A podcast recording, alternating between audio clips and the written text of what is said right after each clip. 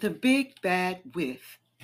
This is the story of Sydney and Solomon Foods, which is a small business started in 2018 by Solomon Sullivan Young and his partner, Sydney Logwood, Rev. Solomon, who had spent many years behind bars, was determined to make a life for himself and help others that shared his struggle. He spent many hours of making a little to nothing just to build this business. His favorite quote is I would rather work 16 hours for myself for the same amount as working eight hours for someone else. He is an example of a man with a natural entrepreneurship spirit. It is now 2022 and his business is still hanging in there.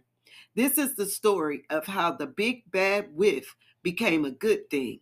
What is the big bad wilf? The wilf represents the wind, the wife, and the wolf. Let's start at the beginning. Solomon Sullivan, after being freed from prison in 2017, worked at a boat dock company close to Marion, Illinois. He liked the job, but knew that he could utilize his funds to build something for himself and become his own boss. This is just what he did. He understood how to scale back on common desires such as fancy cars, shoes, clothes, and dates with more than one woman. He also gave up bad habits such as cigarettes, alcohol, and other bad substances.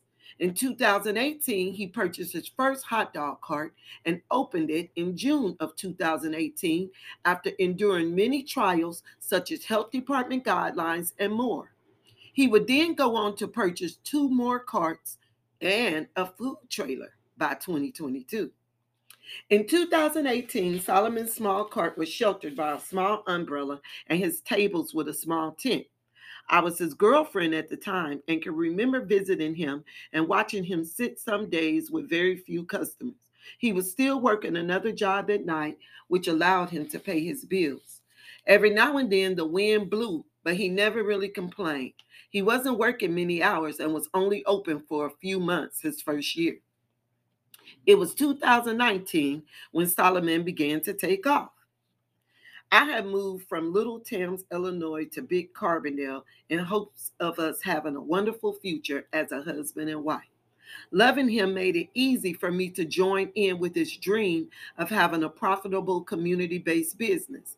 I am ambitious, and so is Solomon. So we bumped heads daily mostly because I had one idea after the other of how we could do things easier and make more money. You just don't want to work. Well, don't. I could do it by myself. I was doing it by myself without you, he said so many times. I'm not saying this caused the wind to blow because God controls the wind, but the wind started to blow. Every month it seemed that Solomon was purchasing a new tent because the wind would snap into pieces, snap it into pieces. Sick and tired of this wind, fussed Solomon. I eventually started saying what was in my heart. Don't curse the wind. It's God's wind. I believe that this had some common effect because we made it through. By the end of our 2020 season, we had purchased a tent made of steel that was built by a man that would stop and say, I see your tent broke again and would tell us the same story of how he used to work flea markets and had a durable tent. This tent withstood the wind for a long while. It only broke one time, which only consisted of buying a new pole instead of an entire tent.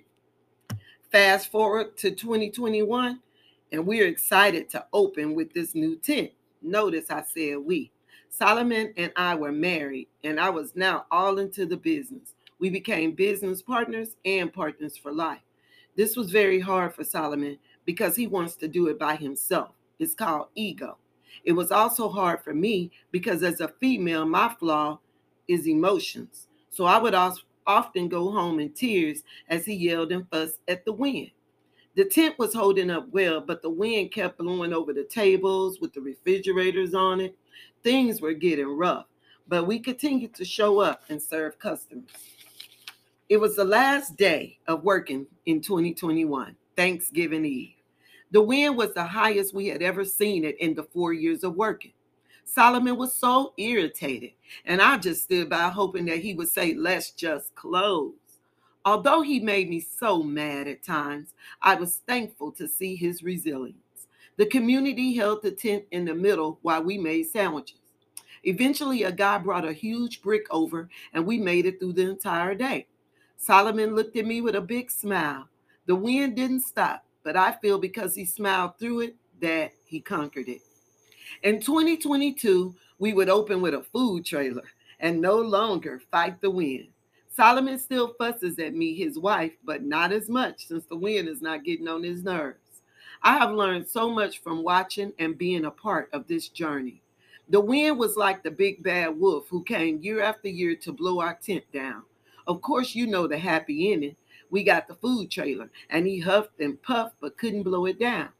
The moral of the story is when you look at a trial on a divine level, you will understand that the wind, the wolf, is a trial to help you deal with yourself and move higher. We must be willing to humble ourselves. For Solomon, it was understanding that he needed his wife's help and that there is nothing wrong with that. Every time his ego rose, so did the wind. When he humbled himself, the wind didn't stop, but he rose in his business to get something to deal with the wind. This is a story of the big bad wind, the bad wife, and the bad wolf. Do you see how facing the trials with a positive spirit can change these things to good? The wind feels great. I love my wife, and I'm not going to act like a wolf and howl from everything that upsets me. Sydney and Solomon is constantly growing and offering new services. Our menu has expanded and our food is even better. So come on by and try Sydney and Solomon Monday through Friday at the West Town Center in the Murdale um, parking lot from 11 to 4.